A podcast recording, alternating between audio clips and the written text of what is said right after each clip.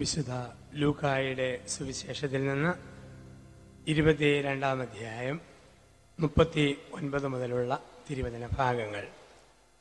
അവൻ പുറത്തു വന്ന് പതിവ് പോലെ ഒലിവുമലയിലേക്ക് പോയി. ശിഷ്യന്മാർ അവനെ പിന്തുടർന്നു. അവിടെ എത്തിയപ്പോൾ അവൻ അവരോട് പറഞ്ഞു, നിങ്ങൾ പരീക്ഷയിൽ ഉൾപ്പെടാതിരിക്കുവാൻ പ്രാർത്ഥിക്കുവിൻ. അവൻ അവരിൽ നിന്ന് ഒരു കല്ലേറ് ദൂരം മാറി മുട്ടിന്മേൽ വീണ് പ്രാർത്ഥിച്ചു, പിതാവേ, അങ്ങേക്ക് ഇഷ്ടമെങ്കിൽ ഈ പാനപാത്രം എന്നിൽ നിന്ന് അകറ്റണമേ, എങ്കിലും എൻ്റെ ഹിതമല്ല അവിടുത്തെ ഹിതം നിറവേറട്ടെ. അപ്പോൾ അവനെ ശക്തിപ്പെടുത്തുവാൻ സ്വർഗത്തിൽ നിന്ന് ഒരു ദൂതൻ പ്രത്യക്ഷപ്പെട്ടു. അവൻ തീവ്രവേദനയിൽ മുഴുകി കൂടുതൽ തീഷ്ണമായി പ്രാർത്ഥിച്ചു. അവൻ്റെ വിയർപ്പ് രക്തത്തുള്ളികൾ പോലെ നിലത്ത് വീണു. അവൻ പ്രാർത്ഥന കഴിഞ്ഞ് എഴുന്നേറ്റ് ശിഷ്യന്മാരുടെ അടുത്ത് വന്നു. അവർ വ്യസന നിമിത്തം തളർന്ന് ഉറങ്ങുന്നത് കണ്ടു. അവൻ അവരോട് ചോദിച്ചു, നിങ്ങൾ ഉറങ്ങുന്നതെന്ത്? പരീക്ഷയിൽ അകപ്പെടാതിരിക്കുവാൻ ഉണർന്നിരുന്ന് പ്രാർത്ഥിക്കുവിൻ. വിശുദ്ധ ലൂക്കായുടെ സുവിശേഷത്തിലെ ഇരുപത്തി രണ്ടാം അധ്യായത്തിൽ ഗെത്സെമനേ തോട്ടത്തിൽ പ്രാർത്ഥിക്കുന്ന യേശുവിനെ കുറിച്ചാണ് നമ്മൾ കാണുക. ലൂക്കായുടെ സുവിശേഷത്തിൻ്റെ പേര് തന്നെ പ്രാർത്ഥനയുടെ സുവിശേഷം എന്നാണ്. ഒന്നാം അധ്യായം ആരംഭിക്കുന്നത് സക്കറിയായുടെ ദേവാലയത്തിലെ പ്രാർത്ഥന. ഇരുപത്തിനാലാം അധ്യായം അവസാനിക്കുന്നത് യമ്മാവൂ ശിഷ്യന്മാര് തിരിച്ചു വന്ന് ജെറുസലേം ദേവാലയത്തിൽ പ്രാർത്ഥിക്കുന്ന രംഗത്തോടു കൂടിയാണ്. യേശുവിൻ്റെ മാമോദീസ നടക്കുന്നത് എരുമയും പോത്തിനെയും കുളിപ്പിക്കുന്ന കുളത്തിൽ മുക്കിയിട്ട് പൊക്കിയല്ല, പിന്നെയോ അവൻ്റെ മാമോദീസായും പ്രാർത്ഥനയിലാണ്. പ്രാർത്ഥനയിൽ നിറഞ്ഞു നിന്നപ്പോൾ അവൻ ആത്മാവിൽ സ്നാനം സ്വീകരിക്കുകയാണ്. പ്രാവിൻ്റെ രൂപത്തിൽ പരിശുദ്ധാത്മാവ് പറന്നിറങ്ങുന്നത് യേശുവിൻ്റെ പ്രാർത്ഥനയിലാണ്. അപ്പം പ്രാർത്ഥ പതിനൊന്നാം അധ്യായം തന്നെ പ്രാർത്ഥനയുടെ അധ്യായം എന്നാണ് പറയുക. ലൂക്കായുടെ സുവിശേഷം പതിനൊന്നാം അധ്യായം പ്രാർത്ഥനയുടെ അധ്യായമാണ്. ഇവിടെ ഇരുപത്തിരണ്ടാം അധ്യായത്തിൽ നമ്മൾ കാണുന്നു യേശുവിൻ്റെ ഗെത്സെമനേ തോട്ടത്തിലെ പ്രാർത്ഥന, യേശുവിൻ്റെ ഗെത്സെമനേയിലെ പ്രാർത്ഥന. യേശുവിനെ കുറിച്ച് പറയുന്നു, അവൻ പതിവ് പോലെ ഗെത്സെമനേ എന്ന സ്ഥലത്ത് പ്രാർത്ഥിക്കാൻ പോയി. യേശുവിന് ഒരു പതിവേ ഉള്ളൂ, അത് പ്രാർത്ഥനയുടെ പതിവാണ്. ബൈബിളിൽ പറഞ്ഞിട്ടില്ല അവൻ പതിവ് പോലെ ടി വി കാണാൻ പോയി, അവൻ പതിവ് പോലെ പത്രം വായിക്കാൻ പോയി, അവൻ പതിവ് പോലെ കാപ്പ് കുടിക്കാൻ പോയി, അവൻ പതിവ് പോലെ നടക്കാൻ പോയി. ഇല്ല, അവൻ പതിവ് പോലെ പ്രാർത്ഥിക്കാൻ പോയി. യേശുവിൻ്റെ പതിവായിരുന്നു ഒരു പ്രാർത്ഥന. ക്രിസ്തുവിനെ മാതൃകയായി എടുക്കുന്ന നമുക്കെല്ലാവർക്കും ഉണ്ടായിരിക്കേണ്ട ഒരു പതിവാണ് പ്രാർത്ഥനയുടെ പതിവ്. നമ്മുടെ സന്ധ്യാപ്രാർത്ഥന, പ്രഭാത പ്രാർത്ഥന, അനുദിന ബലി, പ്രാർത്ഥന ഒരു പതിവാക്കി മാറ്റുക, അതാണ് ഭാഗ്യമുള്ള ജീവിതം. ക്രിസ്തു കാണിച്ചു തരുന്നു ഒരു പതിവായിരുന്നു പ്രാർത്ഥന. ശത്രുക്കൾക്ക് പോലും അറിയാമായിരുന്നു ഈ സമയത്ത് അവൻ ഗെത്സെമനേ കാണും. യുദാസിനും ശത്രുക്കൾക്കൊക്കെ അറിയാമായിരുന്നു അവൻ ഈ സമയത്ത് ഗെത്സെമനേ കാണും. നമ്മളെക്കുറിച്ചും പറയാൻ പറ്റണം. വൈകിട്ട് ഏഴിനും എട്ടിനും ഇടയിൽ ആ വീട്ടിലേക്ക് ഫോൺ വിളിച്ചാൽ ആരും എടുക്കുകയില്ല, അവർ പ്രാർത്ഥനാമുറിയിലാണ് എന്ന് പറയാനിടയാകണം.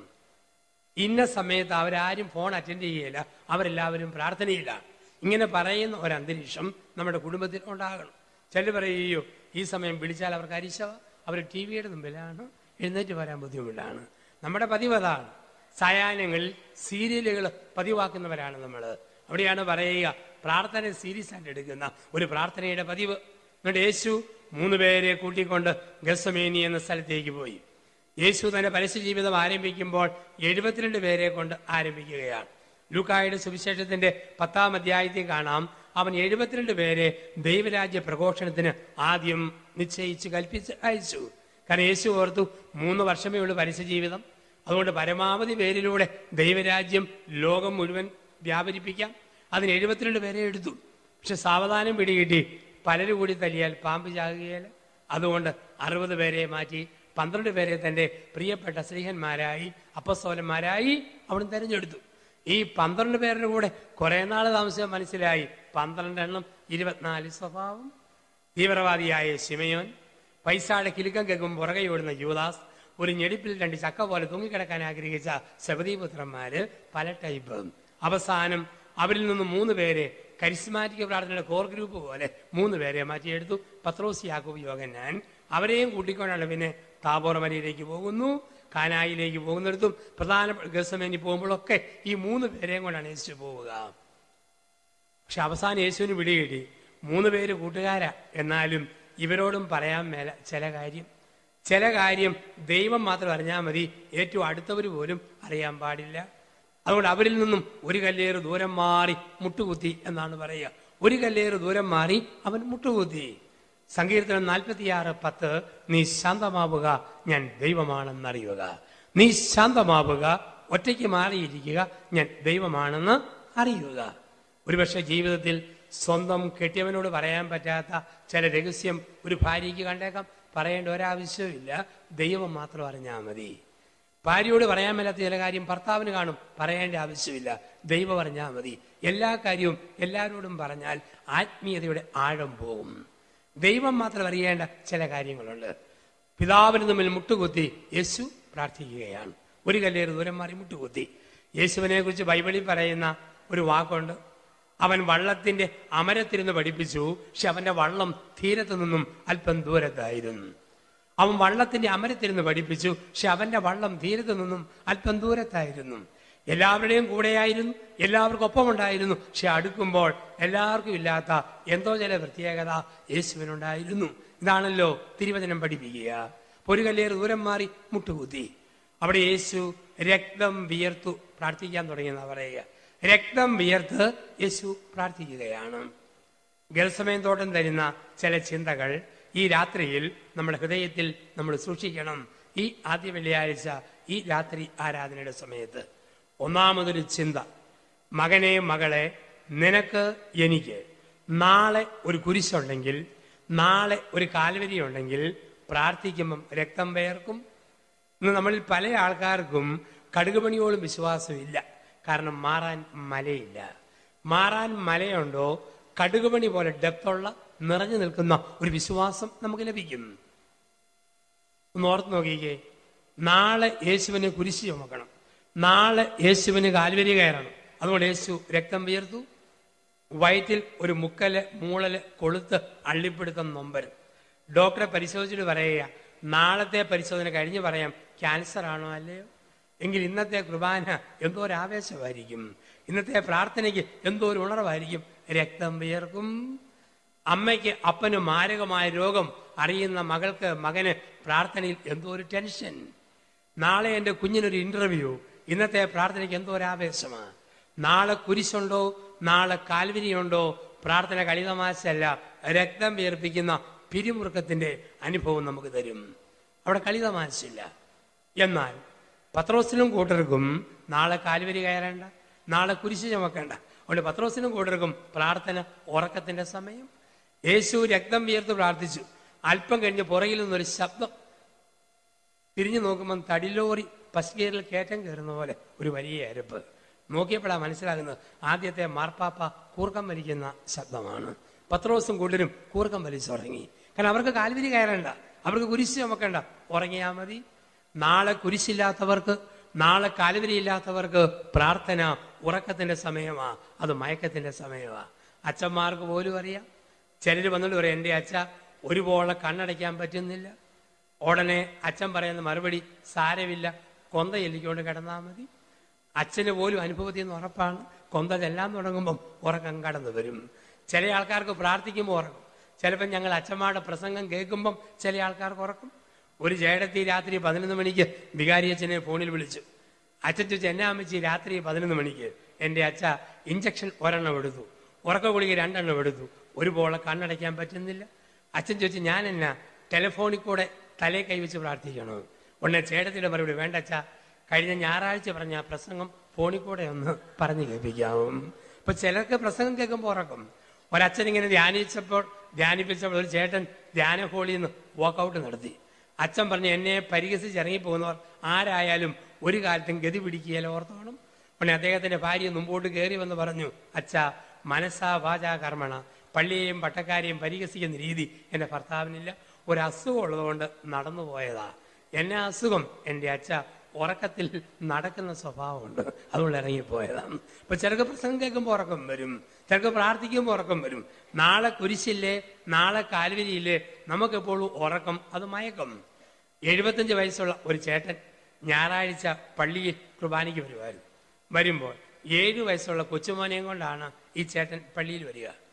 വികാരിയച്ചൻ പ്രസംഗം തുടങ്ങുമ്പോൾ ഈ ചേട്ടൻ ചാരിമഞ്ചേ ചാരി മലന്ന് കടന്ന് ഈത്തായും പറ്റിക്കൊണ്ട് ഉറക്കം. അച്ഛനയാളെ കാണുമ്പം ചൊറിഞ്ഞു കയറുന്ന അരിശവാ. പള്ളിയല്ലേ, വരില്ലെന്ന് പറയാൻ പറ്റുമോ? എന്നാലും മെനക്കെടുത്താൻ വേണ്ടി മുന്നേ വന്ന് ഈ ഉറക്കം തൂങ്ങിക്കിടക്കും. അച്ഛന് ഏഴു വയസ്സുള്ള കൊച്ചുകുട്ടിക്ക് എല്ലാ ഞായറാഴ്ചയും അഞ്ച് രൂപ വെച്ച് കൊടുത്തു. മോനെ, കപ്പലണ്ടി മുട്ടായി മേടിച്ചു തന്നു. ഒരു ഡ്യൂട്ടിയേ ഉള്ളൂ, നിന്റെ വല്യപ്പൻ ഉറങ്ങുമ്പം എളിക്കിട്ട് കുത്തി ഒന്ന് എഴുന്നേപ്പിച്ചേക്കണം. അതിന് അഞ്ച് രൂപ.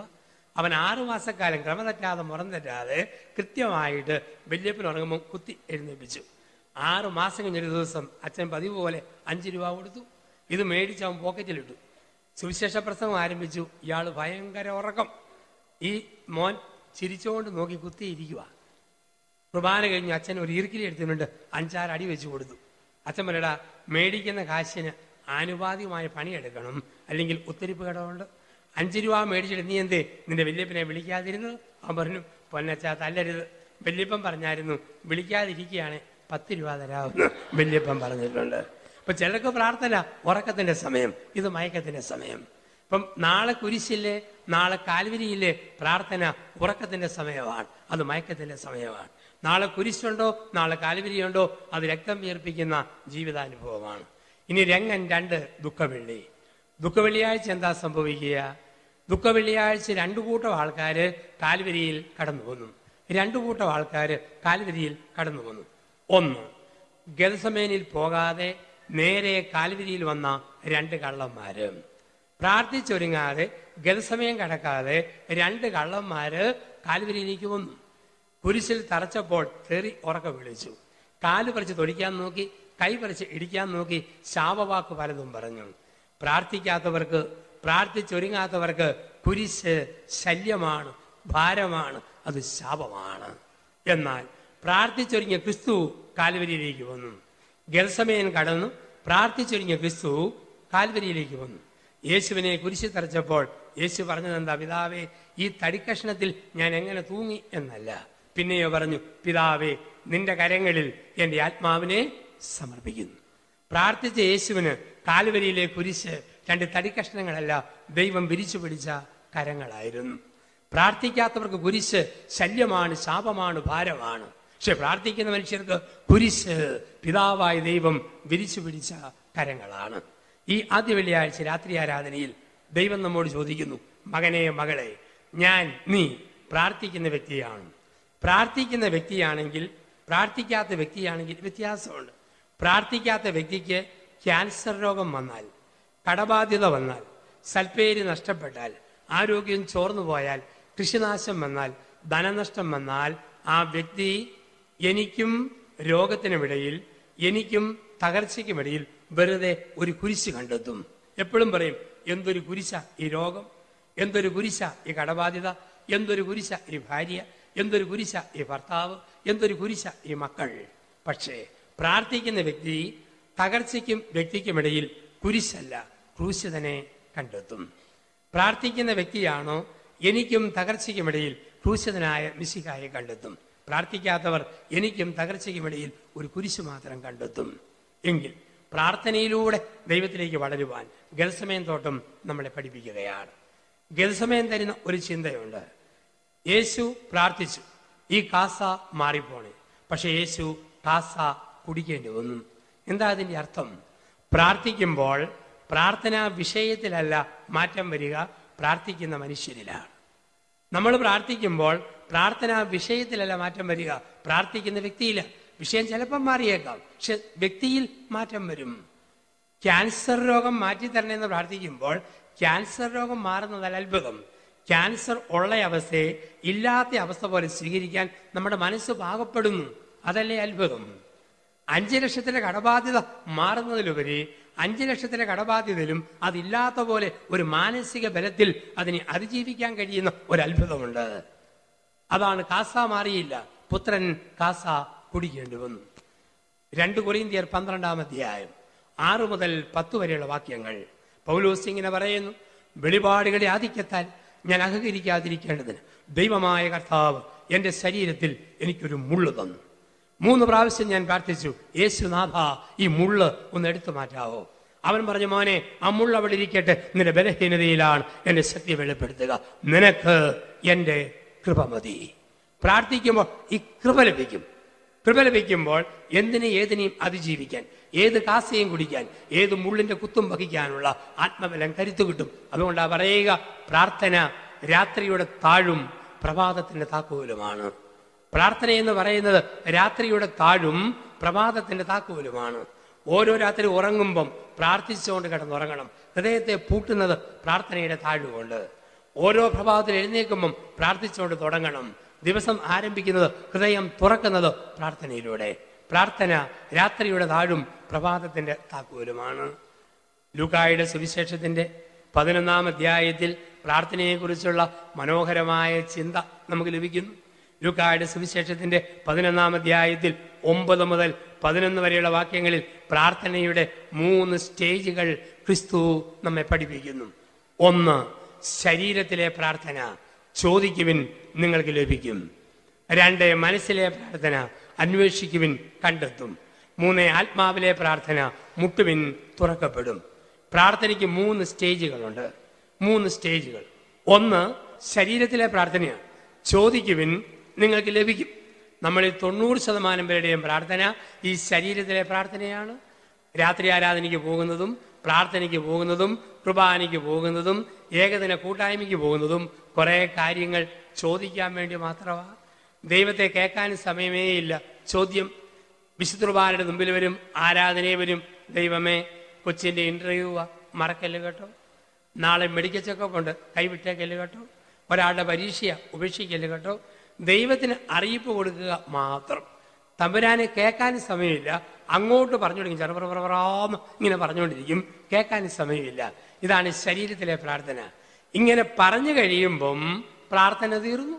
പറയാനുള്ളത് പറഞ്ഞു കഴിയുമ്പം പ്രാർത്ഥന തീർന്നു.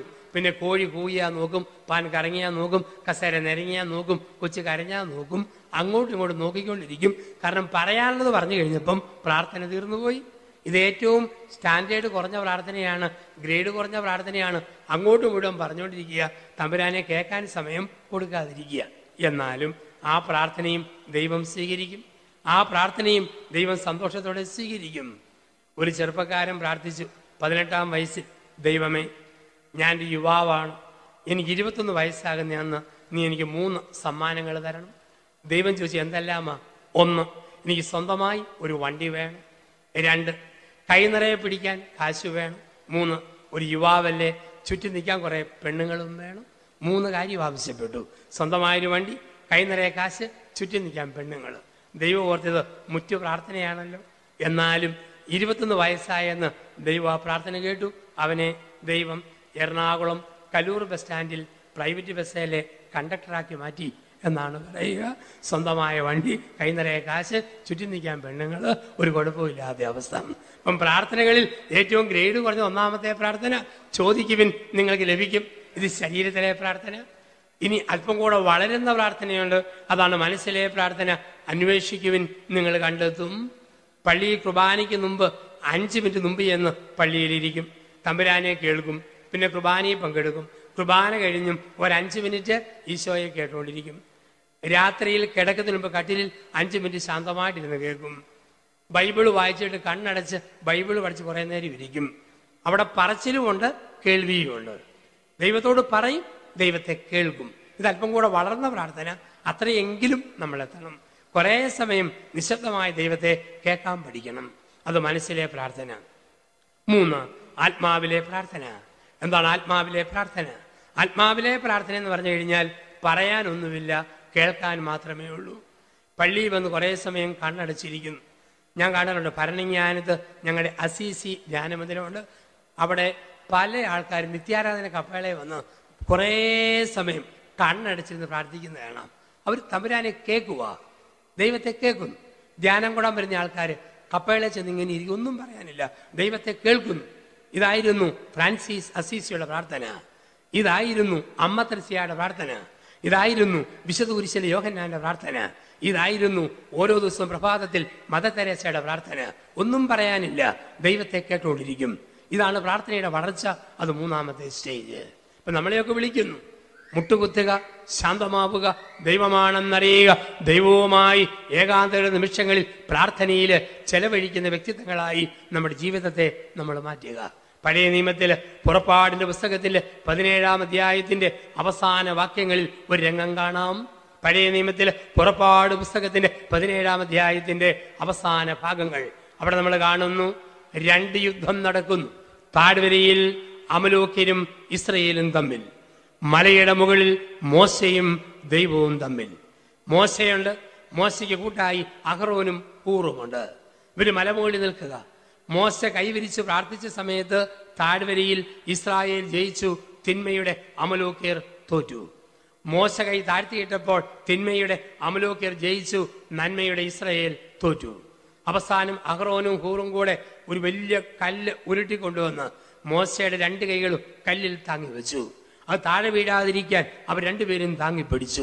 വിരിക്കപ്പെട്ട കരകളുമായി സായാഹ്നം വരെ മോശ പ്രാർത്ഥിച്ചപ്പോൾ തിന്മയുടെ അമലോക്യർ തോറ്റു, നന്മയുടെ ഇസ്രായേൽ ജയിച്ചു. ഇന്ന് ലോകത്തിൽ തിന്മ പെരുകുന്നെങ്കിൽ, പാപം പെരുകുന്നെങ്കിൽ, ദൈവവിരുദ്ധ ശക്തികൾ, ദൈവനിഷേധികൾ വളരുന്നെങ്കിൽ മോശയെ പോലെ കൈവിരിച്ച് പ്രാർത്ഥിക്കാൻ വിളിക്കപ്പെട്ട നമ്മൾ കൈ താഴ്ത്തിയിട്ടതാണ്. ഈ രാത്രി ആരാധനയിൽ ദൈവം പറയുന്നു, ദൈവസന്നിധിയിൽ കരങ്ങൾ വിരിച്ചു പിടിച്ച് പ്രാർത്ഥിക്കണം. ഒരമ്മയുടെ കരങ്ങൾ താഴുമ്പോൾ മക്കൾ പഴച്ചു പോകും. ഒരപ്പൻ്റെ അമ്മയുടെയും കൈ താഴുമ്പോൾ മക്കൾ വഴിതെറ്റിപ്പോകും. അതേസമയം മാതാപിതാക്കളുടെ കരങ്ങൾ ഉയരുമ്പോൾ മക്കൾ നന്മയിലേക്ക് വരും, മക്കൾ നന്മയിലേക്ക് വരും. അതല്ലേ ക്രിസ്തു പറഞ്ഞത്, മാരക സർപ്പങ്ങളെ നീ കയ്യിലെടുക്കും. മർക്കോസിന്റെ സുവിശേഷത്തിന്റെ പതിനാറാം അധ്യായത്തിലെ അവസാന വാക്യങ്ങളിൽ പറയുന്നു, വിഷസർപ്പങ്ങളെ നീ കയ്യിലെടുക്കും. അതിന്റെ അർത്ഥം എന്താ? അതിന്റെ അർത്ഥം മൂർഖം പാമ്പിനെ എടുത്ത് കഴുത്തെ വളച്ചു വെക്കുമെന്നല്ല. പിന്നെയോ വിഷം തുപ്പുന്ന മക്കൾ, വിഷം തുപ്പുന്ന ജീവിത പങ്കാളി, മൂർഖം പാമ്പിനെ പോലെ ചീറ്റിക്കൊണ്ട് വരുന്നവരെ പ്രാർത്ഥിച്ച് പ്രാർത്ഥിച്ച് പ്രാർത്ഥിച്ച് ഒരു വ്യക്തി നേരെയാകും. മാരക സർപ്പങ്ങളെ കയ്യിലെടുക്കും. ഇപ്പൊ നമ്മുടെ കരങ്ങൾ താന്നു പോകുമ്പോൾ, പ്രാർത്ഥന ഇല്ലാതാകുമ്പോൾ ലോകത്തിൽ പ്രശ്നങ്ങൾ വരുന്നു. നമ്മൾ പ്രാർത്ഥിക്കുമ്പോൾ, ദൈവത്തോട് ചേർന്ന് നിൽക്കുമ്പോൾ ലോകത്തിൽ അത്ഭുതങ്ങൾ വരുന്നു. തിന്മയുടെ അമലോക്യർ തോൽക്കുന്നു, നന്മയുടെ ഇസ്രായേൽ ജയിക്കുന്നു. അപ്പം പ്രാർത്ഥിക്കുക, പ്രാർത്ഥനയിൽ ശക്തി സംഭരിക്കുക, പ്രാർത്ഥനയുടെ മനുഷ്യരായിട്ട് നമ്മൾ മാറാൻ ദൈവം നമ്മളെ വിളിക്കുകയാണ്. ഈ പ്രാർത്ഥിക്കുന്ന വ്യക്തികളുടെ ജീവിതത്തിൽ ദൈവം ചില അത്ഭുതങ്ങൾ സൃഷ്ടിക്കും. അതാണ് മത്തായിയുടെ സുവിശേഷം പതിനേഴാം അധ്യായം ഒന്ന് മുതൽ എട്ട് വരെയുള്ള വാക്യങ്ങൾ. പ്രാർത്ഥിക്കുന്ന വ്യക്തികളിൽ ദൈവം വരുത്തുന്ന മാറ്റങ്ങൾ. മത്തായിയുടെ സുവിശേഷം പതിനേഴാം അധ്യായം ഒന്ന് മുതൽ എട്ട് വരെ വാക്യങ്ങളിൽ നമ്മൾ വായിക്കുന്നു. യേശു പത്രോസ്, യാക്കോബ്, യോഹന്നാൻ മൂന്ന് പേരെ കൂട്ടിക്കൊണ്ട് ഒരു ഉയർന്ന മലയിലേക്ക് പോയി. നമ്മൾ പറയും മറുരൂപത്തിന്റെ മല, സഭാ പാരമ്പര്യങ്ങളിൽ പറയും താബോർ മല. ആ മലയുടെ മുകളിൽ യേശു പ്രാർത്ഥിച്ചു.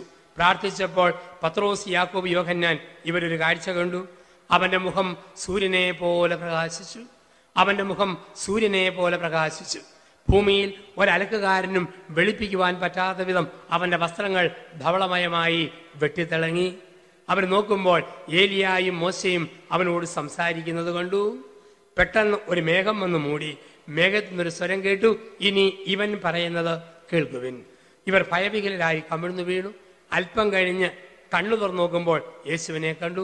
അവിടുന്ന് പറഞ്ഞു, ഭയപ്പെടേണ്ട, വരൂ, നമുക്ക് പോകാം. പ്രാർത്ഥനയിൽ ഒരു മനുഷ്യനിൽ സംഭവിക്കുന്ന മൂന്ന് മാറ്റങ്ങളെ കുറിച്ച് എടുത്തു പഠിപ്പിക്കുകയാണ് ഇവിടെ. ഒരു വ്യക്തി പ്രാർത്ഥിക്കുമ്പോൾ ആ വ്യക്തിയിൽ സംഭവിക്കുന്ന മൂന്ന് വലിയ മാറ്റങ്ങൾ.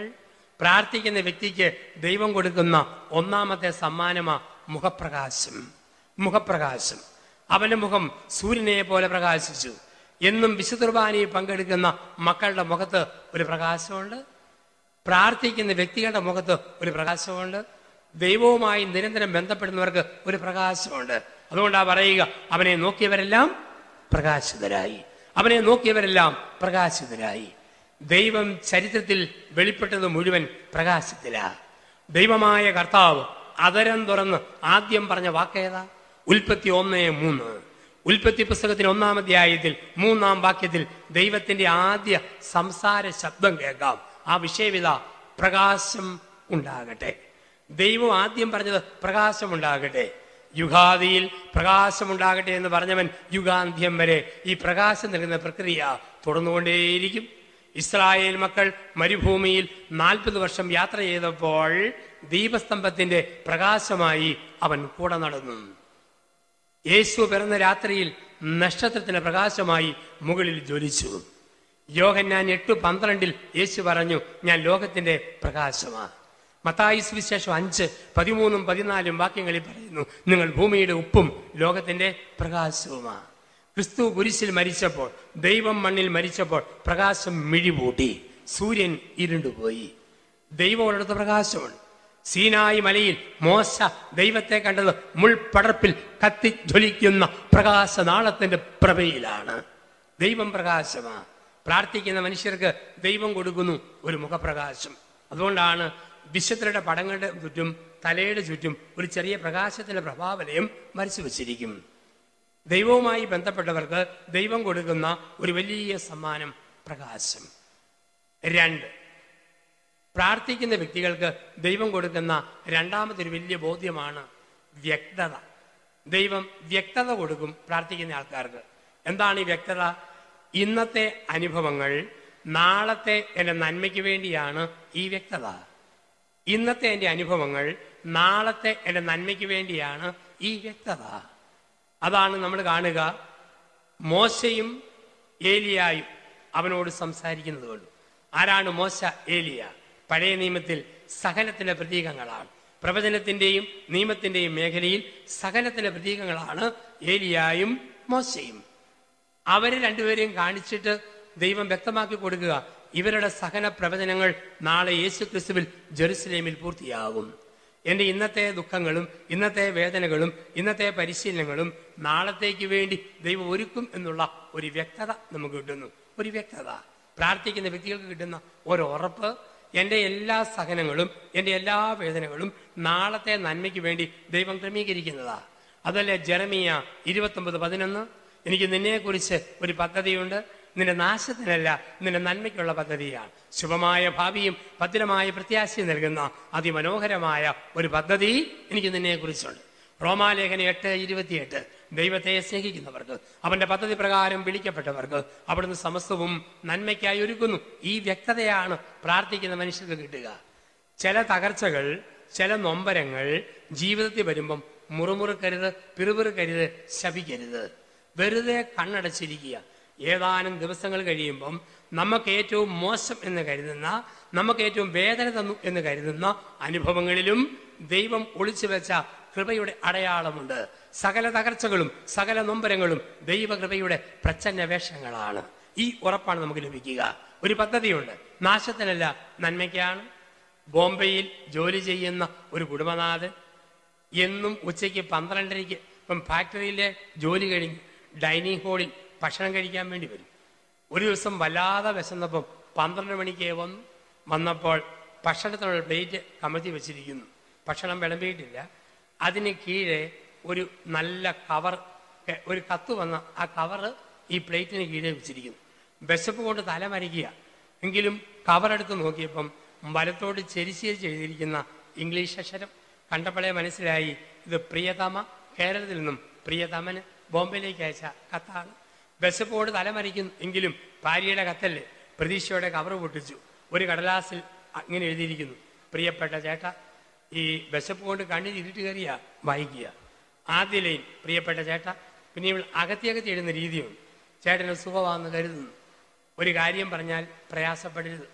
നമ്മുടെ കൊച്ചിനെ ഒരു പാമ്പ് കടിച്ചു. പിന്നെ ഒരു ചെറിയ ഗ്യാപ്പ്. പാമ്പ് കടിച്ചു എന്ന് കണ്ടപാടെ കണ്ണിൽ ഇരുട്ട്, വിശപ്പിൻ്റെ മരപ്പ്, വാർത്തയുടെ പെരുപ്പ്, കൂടം കൊണ്ട് അടികിട്ടിയതുപോലെ ഇയാൾ പകുതി ബോധം പറഞ്ഞ് കൂട്ടുമേശയിലേക്ക് കുനിഞ്ഞു വീണു. ആകെ തളർന്നുപോയി. പന്ത്രണ്ടര കഴിഞ്ഞപ്പം ജോലിക്കാർ വന്നു. വന്നപ്പോൾ ഈ മനുഷ്യൻ ഇങ്ങനെ തളർന്ന് അബോധാവസ്ഥയിൽ എന്നപോലെ മേശയെ തലയും വെച്ച് കിടപ്പുണ്ട്. അവർ കയ്യിൽ നിന്നും കടലാസ് മേടിച്ച് വെട്ടത്തി വായിച്ചു. മുഖത്ത് വെള്ളം തെളിച്ചു. ഇയാൾ ലാഭത്തളിച്ചു വിട്ട കോഴിയെപ്പോലെ പരതി പരതി എഴുന്നേറ്റ് വന്നു. അപ്പോൾ ഇവർ പറഞ്ഞു, മൊത്തം ഒന്ന് വായിക്കാൻ പറഞ്ഞു. ഇങ്ങനെ വായിച്ചപ്പോഴാണ് കാണുക, പ്രിയപ്പെട്ട ചേട്ടാ, പറയുന്നതുകൊണ്ട് പ്രയാസം തോന്നരുത്. നമ്മുടെ കുട്ടിയെ ഒരു പാമ്പ് കടിച്ചു കേട്ടോ, അതിനല്പം കീഴെയായിട്ട്. പക്ഷെ സാരപ്പെട്ടില്ല, കടിച്ചത് നീർക്കോലിപ്പാമ്പായിരുന്നു. അതിനുള്ള മരുന്ന് കൊടുത്തപ്പോൾ കുഞ്ഞിൻ്റെ മാറാതിരുന്ന പഴയ കരപ്പനും ചൊറിയും മാറി തുടങ്ങിയിട്ടുണ്ട്. ദൈവകൃപ പാമ്പ് കടിയുടെ രൂപത്തിൽ വന്നെന്ന് പറഞ്ഞാൽ മതിയല്ലോ. ഇപ്പം കൊച്ചും ഞാനും സുഖമായിട്ടിരിക്കുന്നു. ചേട്ടൻ ഈസ്റ്ററിന് വരുമ്പം ശേഷം കാര്യങ്ങൾ നേരി പറയാം. നിർത്തട്ടെ, ചേട്ടൻ്റെ സ്വന്തം തങ്കമ്മ ഉമ്മ എന്നും പറഞ്ഞു കത്തങ്ങ് നിൽക്കുക. തുടങ്ങിയത് കുട്ടിയെ പാമ്പ് കടിച്ചെന്നും പറഞ്ഞാൽ തീരുന്ന തങ്കമ്മയുടെ ഉമ്മയായിട്ടാണ്. പലപ്പോഴും ജീവിതത്തിൽ ഇങ്ങനെ തകർച്ചകളും നൊമ്പരങ്ങളും വേദനകളും വരുമ്പം നമ്മൾ പെട്ടെന്ന് തളർന്നു പോകും, തകർന്നു പോകും. പക്ഷെ കുറച്ച് കഴിയുമ്പം ഈ തകർച്ചകൾ, ഈ നൊമ്പരങ്ങൾ, ഈ വേദനകൾ ദൈവത്തോട് ചേർന്ന് നിൽക്കുമ്പം നമുക്കൊരു നന്മയായിട്ട് രൂപപ്പെടും. അതുകൊണ്ടാണ് പറയുക, ദൈവത്തെ സ്നേഹിക്കുന്നവർക്ക് അവൻ്റെ പദ്ധതി പ്രകാരം വിളിക്കപ്പെട്ടവർക്ക് അവിടുന്ന് സമസ്തവും നന്മയ്ക്കായിട്ട് ഒരുക്കുന്നു. ഈ ഒരു ബോധ്യം, ഉറപ്പ് നമ്മുടെ ജീവിതത്തിൽ നമ്മൾ സൂക്ഷിക്കുക, എന്ത് നൊമ്പരത്തിലും എന്ത് തകർച്ചയിലും. ഇപ്പൊ ഒന്ന്, പ്രാർത്ഥിക്കുമ്പോൾ കിട്ടുന്ന ഒന്നാമത്തെ സമ്മാനം മുഖപ്രകാശം, രണ്ട് ഒരു വ്യക്തത, മൂന്ന് പ്രാർത്ഥിക്കുന്നവർക്കെല്ലാം ദൈവം കൊടുക്കുന്ന ഒരു വലിയ സമ്മാനമാണ് ആത്മവിശ്വാസവും ധൈര്യവും. പ്രാർത്ഥിക്കുന്നവർക്കെല്ലാം ദൈവം ധൈര്യം കൊടുക്കും. തോമസ് ശ്ലീഹ പ്രാർത്ഥിച്ചിട്ട് പറഞ്ഞു, വരൂ നമുക്ക് പോകാം, അവനോടൊപ്പം പോയി മരിക്കാം. ഫ്രാൻസിസ് സേവിയർ പ്രാർത്ഥനയുടെ ശക്തിയിൽ വിദൂരസ്ഥമായി ഇന്ത്യയിൽ വന്നു തീരപ്രദേശങ്ങളിൽ സുവിശേഷം പ്രസംഗിച്ചു. ഇന്ന് ഗോവയിൽ അഴുകാത്ത ശരീരമായി ബോം ജീസസ് ദേവാലയത്തിൽ അദ്ദേഹം വിശ്രമിക്കുന്നു. യേശു പ്രാർത്ഥിച്ചു കഴിഞ്ഞ് പറഞ്ഞു, എന്നെ ഒറ്റിക്കൊടുക്കുന്നവൻ അടുത്തെത്തിയിരിക്കുന്നു, വരൂ പോകാം. അപ്പം പ്രാർത്ഥന നമുക്ക് തരുന്ന ഒരു വലിയ സമ്മാനമാണ് ധൈര്യം. പ്രാർത്ഥിക്കുന്നവർക്കെല്ലാം ധൈര്യമുണ്ട്. പ്രാർത്ഥിക്കുന്ന ഒരു അച്ഛന്, സിസ്റ്ററിന് സഭയിൽ ധൈര്യം. പ്രാർത്ഥിക്കുന്ന അപ്പന്, അമ്മയ്ക്ക് വീട്ടിൽ ധൈര്യം. പ്രാർത്ഥിക്കുന്ന കുട്ടികൾക്ക് പരീക്ഷ എഴുതാനായിട്ട് ധൈര്യം. പ്രാർത്ഥിക്കുന്നവർ ദൈവം കൊടുക്കുന്ന ഒരു വലിയ സമ്മാനമാണ് മനധൈര്യം. ആരെല്ലാം പ്രാർത്ഥിക്കുവോ അവർക്കെല്ലാം ദൈവം കൊടുക്കുന്നു ഒരു മനധൈര്യം, മാനസികമായ ധൈര്യം. അപ്പം നമ്മൾ ശരിക്കും പ്രാർത്ഥിക്കുമ്പം എന്തിനെ ഏതിനെയും അതിജീവിക്കാനുള്ള ഒരു വിൽ പവർ, ഒരാന്തരികമായ ശക്തി ദൈവം നമുക്ക് തരുന്നു. പ്രാർത്ഥനയിൽ കിട്ടുന്ന ഒരു വലിയ ധൈര്യം. ഇംഗ്ലീഷിൽ വളരെ പ്രശസ്തമായ ഒരു പുസ്തകമുണ്ട്. ആ പുസ്തകത്തിൻ്റെ പേരാണ് പ്രെയർ ഈസ് പവർ, പ്രാർത്ഥനയാണ് ശക്തി. എഴുതിയത് ഫ്രാൻസിലെ നിരീശ്വരവാദിയായ ഒരു ഡോക്ടർ, ഡോക്ടർ അലക്സിസ് കാൾ എഴുതിയ പുസ്തകമാണ് പ്രെയർ ഈസ് പവർ, പ്രാർത്ഥനയാണ് ശക്തി. ആ പുസ്തകത്തിൽ അദ്ദേഹം, ഈ അലക്സിസ് കാൾ ആരാണെന്ന് ചോദിച്ചാൽ നിരീശ്വരവാദിയായ ഫ്രാൻസിലെ ഒരു ഡോക്ടറായിരുന്നു. അദ്ദേഹത്തിന് ലൂർദ്ദിൽ മാതാവിൻ്റെ തീർത്ഥാടക സ്ഥലത്ത് നടക്കുന്ന അത്ഭുതങ്ങൾ വിശ്വസിക്കാൻ കഴിഞ്ഞില്ല. അദ്ദേഹം പറഞ്ഞു, അവിടെ ചെന്ന് ഒരു മാസം താമസിക്കാൻ എന്നെ അനുവദിച്ചാൽ ലൂർദ്ദിലെ അത്ഭുതങ്ങൾ കള്ളത്തരമാണെന്ന് ഞാൻ തെളിയിച്ചു തരാം. സഭ അനുവദിച്ചു. ഒരു മാസം താമസിച്ചപ്പോൾ അവിടെ നടന്ന അത്ഭുതങ്ങൾ അദ്ദേഹത്തെ അത്ഭുതസ്തബ്ധനാക്കി.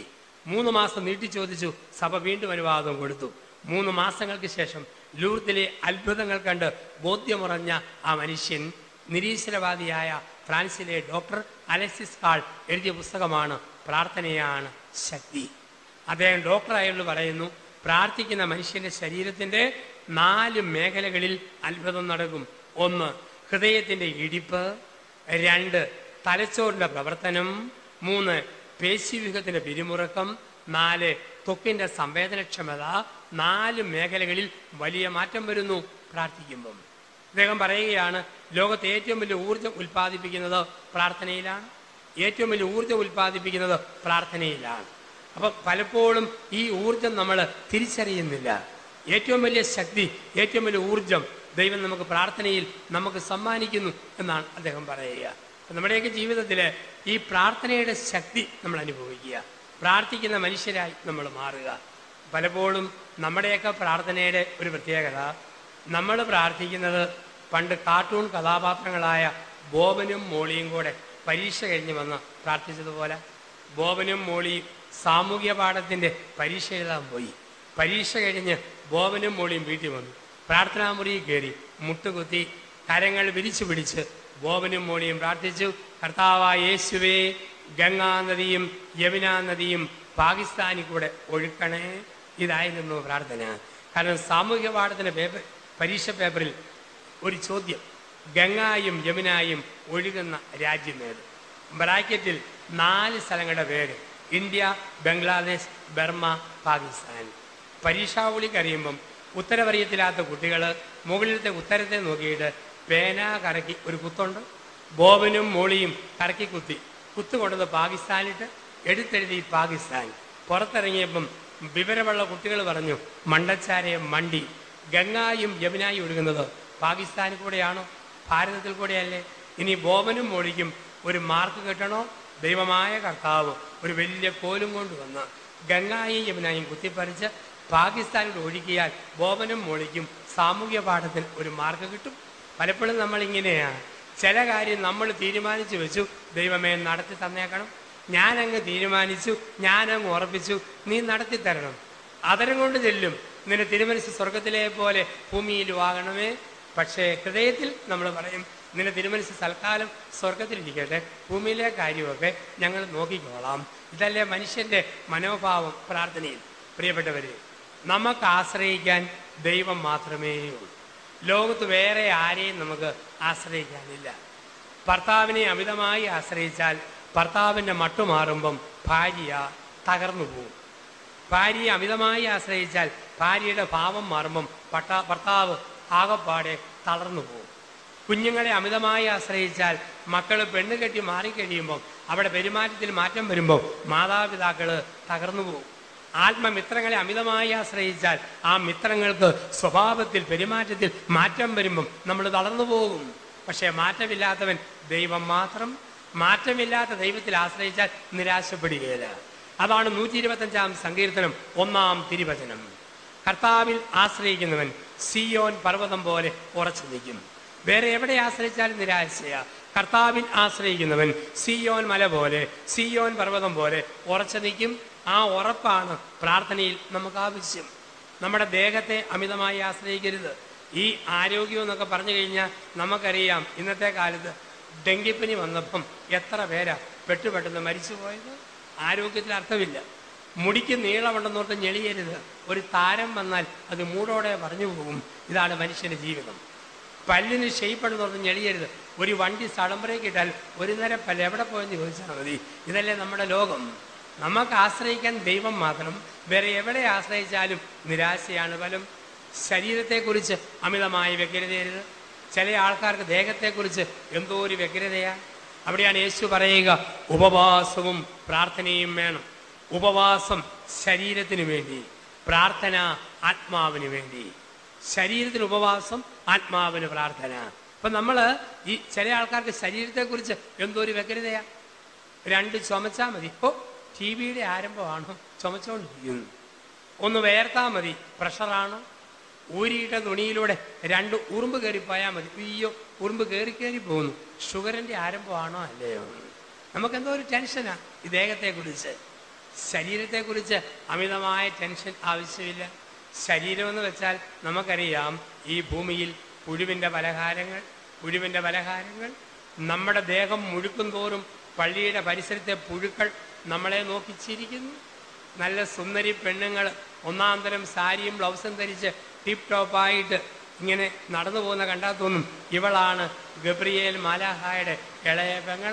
ഇങ്ങനെ നടന്നു പോകുമ്പോൾ പള്ളിയുടെ പരിസരത്തിരുന്ന് ഒരുപാട് പുഴുക്കൾ നിങ്ങളെ നോക്കിച്ചിരിക്കുന്നു. എന്നാ പറഞ്ഞുകൊണ്ട് ഓ പിന്നെ നാളത്തെ പലഹാരങ്ങൾ നടന്നു പോകുന്ന പോക്ക് കണ്ടില്ലേ. ഇത്രയുള്ള മനുഷ്യൻ്റെ ജീവിതം എന്ന് പറയാൻ. നമുക്ക് ആശ്രയിക്കാൻ ദൈവം മാത്രം. ലോകത്തൊന്നിലും നമുക്ക് ആശ്രയിക്കാൻ പറ്റുകയില്ല. തമ്പുരാൻ്റെ അടുക്കൽ മാത്രം നമ്മുടെ ആശ്രയം. നമ്മുടെ ശരീരത്തെക്കുറിച്ച് അമിതമായ വ്യഗ്രത വേണ്ട. ദൈവത്തിൽ ആശ്രയിക്കുക. എങ്കിൽ കർത്താവായ യേശു പ്രാർത്ഥനയുടെ അഞ്ച് രീതികൾ നമ്മളെ പഠിപ്പിക്കുന്നുണ്ട്. കർത്താവായ യേശു പ്രാർത്ഥിക്കേണ്ടതിൻ്റെ പ്രാർത്ഥിക്കുന്നതിൻ്റെ അഞ്ച് രീതികൾ നമ്മളെ ഓർമ്മിപ്പിക്കുന്നു. അത് കാണുമ്പോൾ ഈ ഒരു മണിക്കൂർ നമുക്കിവിടെ പൂർത്തിയായിട്ട് വരികയാണ്. കർത്താവായ യേശു പ്രാർത്ഥനയുടെ അഞ്ച് രീതികൾ നമ്മളെ പഠിപ്പിക്കുന്നു. ജീവിതത്തിൽ മുറുകെ പിടിക്കേണ്ട അഞ്ച് രീതികൾ. ഒന്ന്, വിശ്വാസത്തോടെ പ്രാർത്ഥിക്കണം. പ്രാർത്ഥിക്കുമ്പോൾ വിശ്വാസത്തോടുകൂടി പ്രാർത്ഥിക്കണം. അതാണ് മത്തായിയുടെ സുവിശേഷം ഒൻപതാം അധ്യായം പതിനാറ് മുതലുള്ള വാക്യങ്ങൾ. ഒരു ജനസമൂഹത്തിൽ യേശു തിക്കി ഞെക്കി ഞെരിങ്ങി നടന്നു പോകും. നടന്നു പോയപ്പോൾ രക്തസ്രാവമുള്ള ഒരു സ്ത്രീ വന്ന് അവൻ്റെ വസ്ത്രത്തിൻ്റെ വിളിമ്പിൽ തൊട്ടു. വിശ്വാസത്തോടെ ആ നിമിഷം രക്തസ്രാവം വിട്ടുമാറി. അവൾ പേടിച്ചു വിറച്ചു. സാധാരണഗതിയിൽ രോഗം മാറുമ്പോൾ സന്തോഷിക്കുക വേണ്ടത്, പക്ഷെ അവൾ പേടിച്ചു വിറച്ചു എന്നാണ് പറയുക. അതിന് കാരണം യഹൂദ പാരമ്പര്യത്തിൽ രോഗശാന്തി ഒരു വ്യക്തിയുടെ സ്വകാര്യ സ്വത്താണ്. ഒരു വ്യക്തിയുടെ സ്വകാര്യ സ്വത്താണ്. അപ്പോൾ വ്യക്തിയുടെ സ്വകാര്യ സ്വത്തായ രോഗശാന്തി വ്യക്തിയുടെ അനുവാദമില്ലാതെ ചോർത്തിയെടുത്താൽ മോഷണക്കുറ്റം ആരോപിക്കപ്പെടും. അതുകൊണ്ട് ഇവൾ പേടിച്ചു വിറച്ചു എന്നാണ് പറയുക. അവൾ പേടിച്ചു വിറച്ചു. യേശു തിരിഞ്ഞു ചോദിച്ചു, ആരാണ് എന്നെ തൊട്ടത്? എല്ലാവരും അങ്ങോട്ടും ഇങ്ങോട്ടും നോക്കി. യേശു പറഞ്ഞു, എന്നിൽ നിന്നും ശക്തി പുറപ്പെട്ടിരിക്കുന്നു. എന്നിട്ട് പറഞ്ഞു, നിന്റെ വിശ്വാസം നിന്നെ രക്ഷിച്ചിരിക്കുന്നു. വിശ്വാസത്തോടെ വേണം നമ്മൾ പ്രാർത്ഥിക്കാൻ. ഒരു കാര്യം ചോദിക്കുമ്പം അത് കിട്ടും എന്നുള്ള ഉറപ്പ്, ബോധ്യം, വിശ്വാസം നമ്മുടെ ജീവിതത്തിൽ നമുക്ക് വേണം. പലപ്പോഴും നമ്മളിങ്ങനെ അതിലെ വ്യായാമമാണ്. കുറേയേറെ കാര്യങ്ങൾ നമ്മൾ പറയും, കിട്ടുമോ ഇല്ലയോ നമുക്ക് ഉറപ്പൊന്നുമില്ല അങ്ങ് പറയുന്നു. മാർച്ച് മാസത്തിലെ കൊടും വെയിലത്ത് ഉച്ച കഴിഞ്ഞ് രണ്ടര മണി സമയത്ത് മുപ്പത്തഞ്ച് വയസ്സുള്ള അപ്പനും മുപ്പത് വയസ്സുള്ള അമ്മയും കൂടെ പള്ളിയിൽ പോകുന്നു. ഏഴ് വയസ്സുള്ള മോൻ ചോദിച്ചു, ഡാഡിയും മമ്മിയും എവിടെ പോവുക? അവർ പറഞ്ഞു, ഞങ്ങൾ പള്ളിയിൽ പോവുക. എന്നാത്തിനാ? മഴ പെയ്യാനുള്ള പ്രാർത്ഥന വികാരിയച്ഛൻ പള്ളിയിൽ വെച്ചിട്ടുണ്ട്, അതിൽ പങ്കെടുക്കാൻ പോവുക. അപ്പോൾ ഏഴു വയസ്സുകാരൻ്റെ ന്യായമായ സംശയം, നിങ്ങളെന്തേ കൊടയില്ലാതെ പോകുന്നു? അപ്പനും അമ്മയും അച്ഛനെ സൂപ്പിക്കാൻ പോകുന്നതാ. കൊച്ചിനറിയാം ഇത് മഴ കിട്ടും. വിശ്വാസത്തോടെ പ്രാർത്ഥിക്കണം. അതുകൊണ്ടാണ് പറയുക, നീ പ്രാർത്ഥിക്കുക, നീ പ്രാപിക്കുക, നീ പ്രാർത്ഥിക്കുക, നീ പ്രാപിക്കുക. ഇതാണ് വിശ്വാസത്തോടെയുള്ള പ്രാർത്ഥന. നീ പ്രാർത്ഥിക്കുക, നീ പ്രാപിക്കുക. യാക്കോബിൻ്റെ പന്ത്രണ്ട് മക്കൾക്കായി ജോഷുവ കാനാൻ ദേശം വീതം വെച്ചു കൊടുത്തു. കാനാൻ ദേശത്തിൻ്റെ മൂന്നിൽ ഒന്ന് ജോഷുവായുടെയും ഇസ്രായേൽക്കാർക്കും കിട്ടിയിട്ടുണ്ട്. കയ്യിൽ കിട്ടാത്ത മൂന്നിൽ രണ്ടും കൂടെയാണ് ജോഷുവ വീതം വെച്ചു കൊടുക്കുക. അപ്പോൾ അവർ ചോദിച്ചു, ഞങ്ങളുടേതല്ലാത്ത ദേശം, നമുക്ക് കിട്ടിയിട്ടില്ലാത്ത ദേശം ഏതധികാരത്തിലാണ് വീതം വെച്ച് തരുന്നത്? അപ്പോൾ ജോഷുവ പറഞ്ഞു, ദൈവം തരാമെന്ന് പറഞ്ഞാൽ തരും. നീ പ്രാർത്ഥിക്കുക, നീ പ്രാപിക്കുക, നീ പ്രാർത്ഥിക്കുക, നീ പ്രാപിക്കുക. ഉറപ്പിൽ കൊടുത്തു. പിന്നീട് അതും കൂടെ കിട്ടി. ഒന്നോർത്ത് നോക്കിക്കേ, ഒരു അപ്പൻ മക്കൾക്ക് വീതം വെച്ച് കൊടുത്തപ്പം ഇളയവൻ്റെ ഷെയർ കുറഞ്ഞു പോയി. ഉടനെ അപ്പം പറയാ, സാരമില്ല മോനെ, കോഴിക്കോട് ഗുരുവായൂർ റോഡ് നിനക്കുള്ളതാ എടുത്തോന്ന് പറഞ്ഞാൽ ഏതെങ്കിലും മക്കൾ സമ്മതിക്കുമോ? ഇതുപോലെയാണ് ജോഷുവ ഒരു ദേശം കാണിച്ചിട്ട് പറഞ്ഞു, ഇത് എടുത്തോ, ദൈവം തരും എന്നുള്ള ഒറ്റ ഉറപ്പ്. വിശ്വാസത്തോടെ കൊടുത്തു, അത്ഭുതങ്ങൾ നടന്നു. അതുകൊണ്ടാണ് പറയുക, നമുക്ക് നല്ല വിശ്വാസം വേണം. ഒരു കാര്യം ചോദിച്ചാൽ കിട്ടുമെന്നുള്ള വിശ്വാസം. അതല്ലേ മഗ്ദലന കാര്യം മറിയം പറഞ്ഞത്, എൻ്റെ ഗുരുവിനെ എവിടെ വെച്ചെന്ന് പറയുക, അവനെ ഞാൻ എടുത്തുകൊണ്ട് പോകോളാം. ഈ ഒരു ദാർഢ്യം വേണം, പിടിവാശി വേണം. ഈ കുഞ്ഞു പിള്ളേരെ സംബന്ധിച്ച് അവരുടെ ഹൈക്കമാൻഡ് അപ്പനും അമ്മയുമാണ്, അപ്പനും അമ്മയുമാണ്. അമ്മ പറഞ്ഞാൽ പിന്നെ അവർക്ക് അപ്പീലില്ല. ഇതാണ് അമ്മയിലുള്ള വിശ്വാസം. ഒക്കത്തിരിക്കുന്ന കുഞ്ഞിനോട് അമ്മ പറയുക, മുകളിലേക്ക് നോക്കി, ദാണ്ട് ഒരു കപ്പൽ പോകുന്നു, കൊച്ചാകാശത്ത് നോക്കും, കാരണം പറഞ്ഞത് അമ്മയാണ്. കുഞ്ഞിൻ്റെ വിശ്വാസം അമ്മയിലാണ്. ഇതുപോലെ ദൈവത്തിൽ നമ്മൾ വിശ്വസിക്കണം. കുഞ്ഞു പിള്ളേർക്ക് അമ്മ പറഞ്ഞാൽ പിന്നെ അതിനപ്പുറം അപ്പീലില്ലല്ലോ. ഇതുപോലെ ദൈവത്തിനപ്പുറം നമുക്കൊരു ഹൈക്കമാൻഡ് ഇല്ല. ആ ഒരു ഉറപ്പ്. കോട്ടയത്ത് നിന്നും രണ്ട് കൊച്ചു ആൺകുട്ടികൾ തിരുവനന്തപുരം ബസ്സേ കയറി, ട്രാൻസ്പോർട്ട് ബസ്സിൽ. കുറച്ച് കഴിഞ്ഞ് കണ്ടക്ടറോട് പറഞ്ഞു, സാറേ സാറേ തിരുവല്ല ആവുമ്പം ഞങ്ങളോട് ഒന്ന് പറഞ്ഞേക്കണം. കണ്ടക്ടർ പറഞ്ഞു, മക്കൾ പോയിരുന്നു, അവിടെ പോയിരുന്നു, ഉറങ്ങിക്കൂ, തിരുവല്ല ആവുമ്പം ഞാൻ പറഞ്ഞേക്കാം. ചിങ്ങവനം എന്ന സ്ഥലത്ത് ചെന്നപ്പോൾ അവർ ചോദിച്ചു, സാറേ സാറേ ഇതാണോ തിരുവല്ല? മെനക്കെടുത്താതെ പോടാ, ആകുമ്പം പറയാമെന്ന് പറഞ്ഞില്ലേ, പോയി ഇരിക്കാൻ പറഞ്ഞു. ഇവർ പേടിച്ചു പോയി, ഇവർ ചെന്നിരുന്നു. ചങ്ങനാശ്ശേരി ആയപ്പോൾ ഒന്ന് നോക്കി, കണ്ടക്ടർ കണ്ണുരുട്ടി, ഇരിക്കാനല്ലേ പറഞ്ഞത്, ആകുമ്പം പറഞ്ഞേക്കാം. ഇവർ ഉറങ്ങിപ്പോയി, കണ്ടക്ടറും ഉറങ്ങിപ്പോയി. തിരുവല്ല ആയപ്പോൾ ആൾക്കാർ ബഹളം വെച്ചു, രണ്ട് കുഞ്ഞുങ്ങൾ പറഞ്ഞതല്ലേ തിരുവല്ല ആകുമ്പം പറയണമെന്ന്. എന്നിട്ട് വണ്ടി പുറകോട്ട് എടുക്കാൻ പറഞ്ഞു. അപ്പോൾ സ്റ്റാൻഡ് വിട്ട വണ്ടി പുറകോട്ട് കൊണ്ടുപോയിപ്പിച്ചു. കണ്ടക്ടറുടെ കരിശം വന്നു. കണ്ടക്ടർ പറഞ്ഞു, എഴുന്നേറ്റ് പോടാ, മെനക്കെടുത്താൻ വേണ്ടി വന്നിരിക്കുന്നു, തിരുവല്ല തിരുവല്ല എന്താ തിരുവല്ല പൊക്കോളാൻ പറഞ്ഞു. പിന്നെ അവർ പറഞ്ഞു, വേണ്ട സാറേ, പോകുമൊന്നും വേണ്ട. പിന്നെയും അല്ല, അമ്മ പറഞ്ഞായിരുന്നു തിരുവല്ലായി ചെല്ലുമ്പം ചോറും പൊതി ഒഴിച്ച് ഉണ്ടോണോ എന്നാണ് പറഞ്ഞത്, അതായോ എന്ന് അറിയാൻ വേണ്ടിയിട്ടാണ്. കുഞ്ഞുങ്ങളുടെ ഹൈക്കമാൻഡ് അമ്മയാണ്, അപ്പനാണ്. ഇതുപോലെ ഒരു വ്യക്തിയുടെ ഹൈക്കമാൻഡ് ദൈവമാണ്. അതിനപ്പുറത്തൊരു അപ്പീലില്ല. ഇവിടെയാണ് പറയുക, കുഞ്ഞുങ്ങളെ പോലെ വിശ്വസിക്കുക. കുഞ്ഞുങ്ങളെ പോലെ പ്രാർത്ഥിക്കുമ്പം കുഞ്ഞുങ്ങൾ ഒരമ്മയിൽ വിശ്വസിക്കുന്ന പോലെ, അപ്പനെ വിശ്വസിക്കുന്ന പോലെ ദൈവത്തിൽ വിശ്വസിക്കുക. നീ വിശ്വസിക്കുക, പ്രാർത്ഥിക്കുക, നീ പ്രാപിക്കുക. രണ്ട്, ത്യാഗത്തോടെ പ്രാർത്ഥിക്കണം. ഒന്ന് വിശ്വാസത്തോടെ, രണ്ട് ത്യാഗത്തോടെ. യേശു പറയുന്നു, ഉപവാസത്തോടുകൂടി പ്രാർത്ഥിക്കുക, ത്യാഗമെടുത്ത് പ്രാർത്ഥിക്കുക. സാവൂൾ അപ്പസ്തോല പ്രവൃത്തികൾ ഒൻപതാം അധ്യായത്തിൽ ത്യാഗത്തോടെ പ്രാർത്ഥിച്ചു, ഉപവാസത്തോടെ. സാവൂളിൻ്റെ കണ്ണിൽ നിന്നും ചെതുമ്പൽ പോലെ എന്തോ ഒന്ന് അടർന്നു വീണു. സാവൂൾ പൗലോസായിട്ട് മാറുകയാണ്.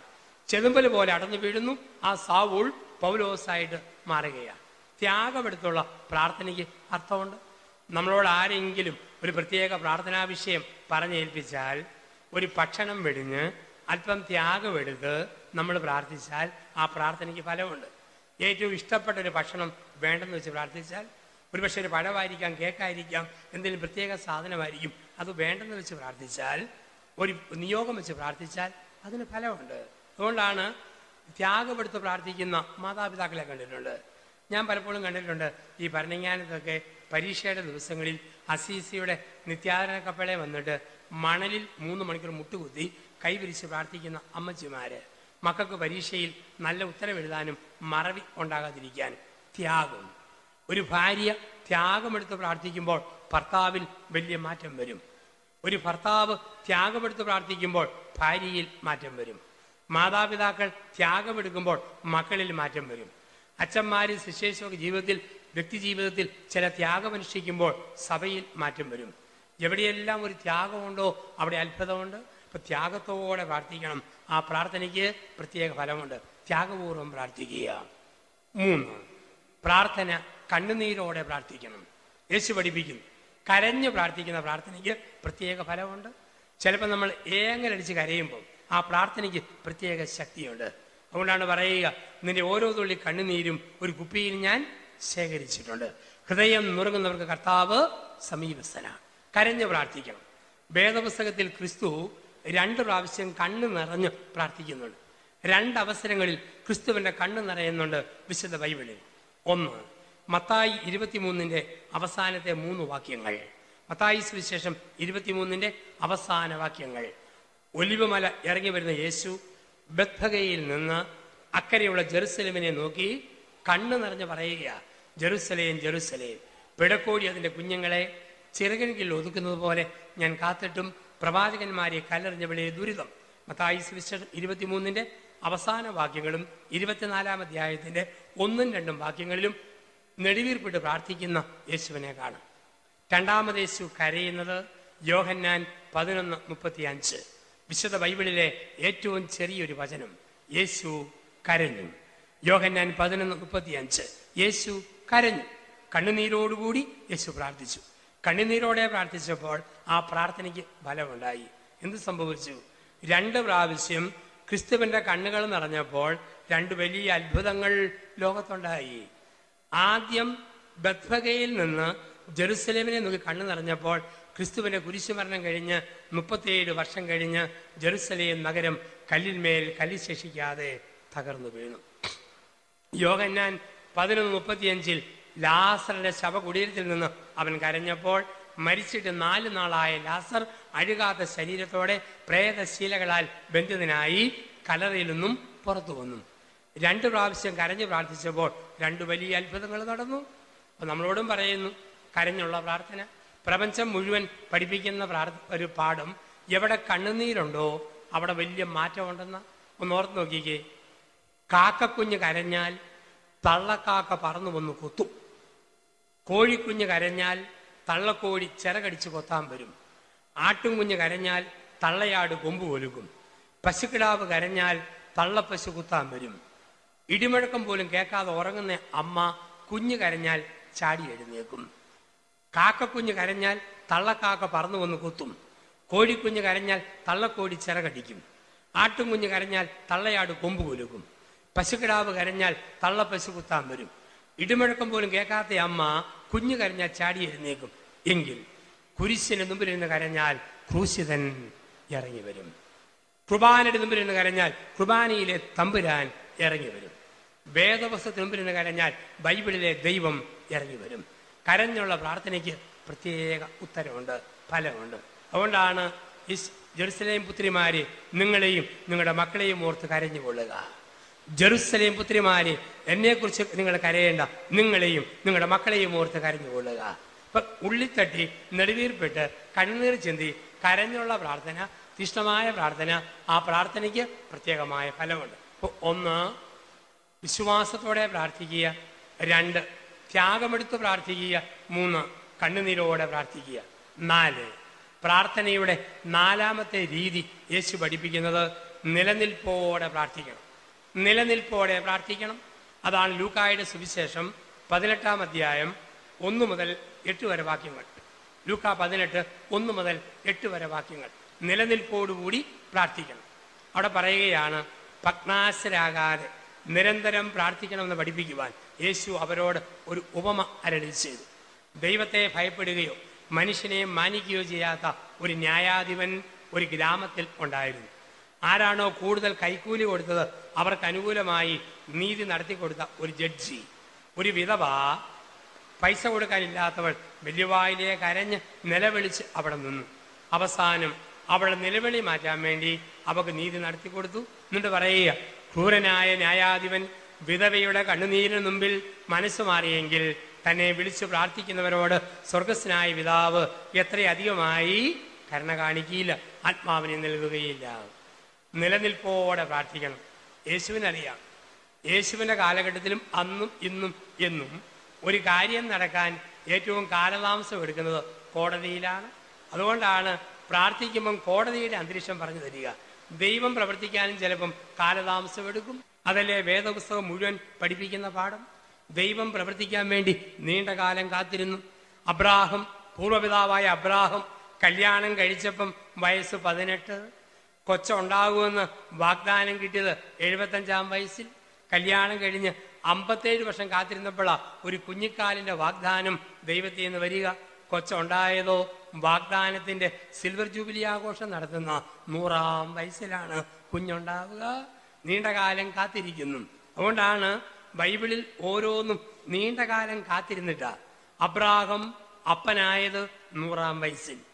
മോശ നേതാവായി തിരഞ്ഞെടുക്കപ്പെട്ടത് എൺപതാം വയസ്സിൽ. ഹന്ന സാമുവേലിന്റെ അമ്മയായത് വാർദ്ധക്യത്തിൽ. സക്കറിയ അപ്പനായതും എലിസബത്ത് അമ്മയായതും വാർദ്ധക്യത്തിൽ. നീണ്ടകാല കാത്തിരിപ്പിന് ശേഷമാ ദൈവത്തിന്റെ വാഗ്ദാനങ്ങൾ നിറവേറുക. ചില കാര്യങ്ങൾക്ക് ക്ഷമ വേണം. കാത്തിരുന്നുള്ള പ്രാർത്ഥന, നിലനിൽപ്പോടെ പ്രാർത്ഥിക്കുക. ചിലപ്പം നൊവേനയ്ക്ക് മൂന്ന് ദിവസം പോയപ്പോഴത്തേക്ക് കാര്യം നടന്നു.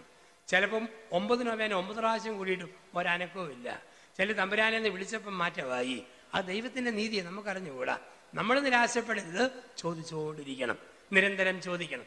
വിധവ ന്യായാധിപനെ ശല്യപ്പെടുത്തതുപോലെ ദൈവത്തോട് ചോദിച്ചുകൊണ്ടിരിക്കണം, ദൈവത്തോട് ചോദിക്കണം. അവസാനമായിട്ട് പറയുന്നു, എളിമയോടെ പ്രാർത്ഥിക്കണം, എളിമയോടെ പ്രാർത്ഥിക്കണം.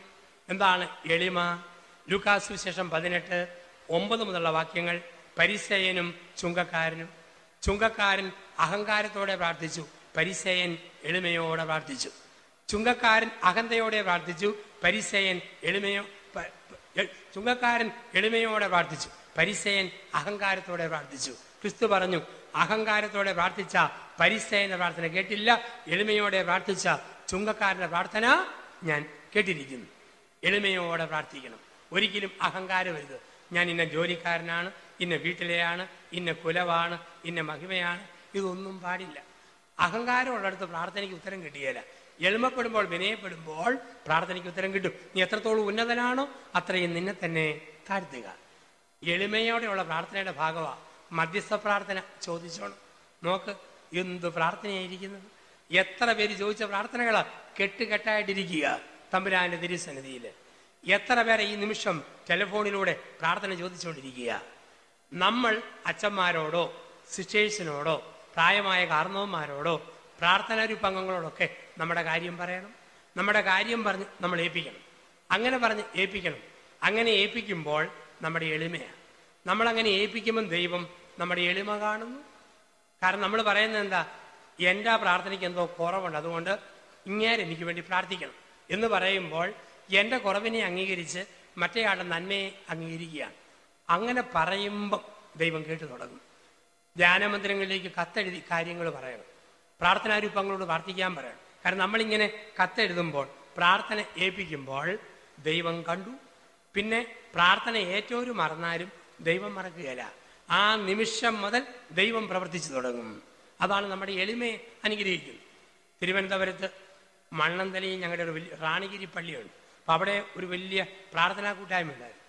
അപ്പം എല്ലാ രണ്ടാം ശനിയാഴ്ചകളിലും ഒരുപാട് പേര് അന്ന് പ്രാർത്ഥിക്കാൻ വരുമായിരുന്നു. ഒരു ദിവസം വിഴിഞ്ഞത്തുള്ള ഒരു പ്രായമുള്ള, അന്ന് അറുപത്തഞ്ച് വയസ്സ് പ്രായമുള്ള ഒരു സഹോദരി ധ്യാനം കഴിഞ്ഞ് എല്ലാവരും പിരിയുമ്പോൾ പള്ളിയുടെ ആനവാതിലിൽ അവിടെ വന്ന് ദുഃഖത്തോടെ ഇരിക്കുന്നു. ഞാൻ ചോദിച്ചു, എന്നാ പറ്റി ആൻറ്റി?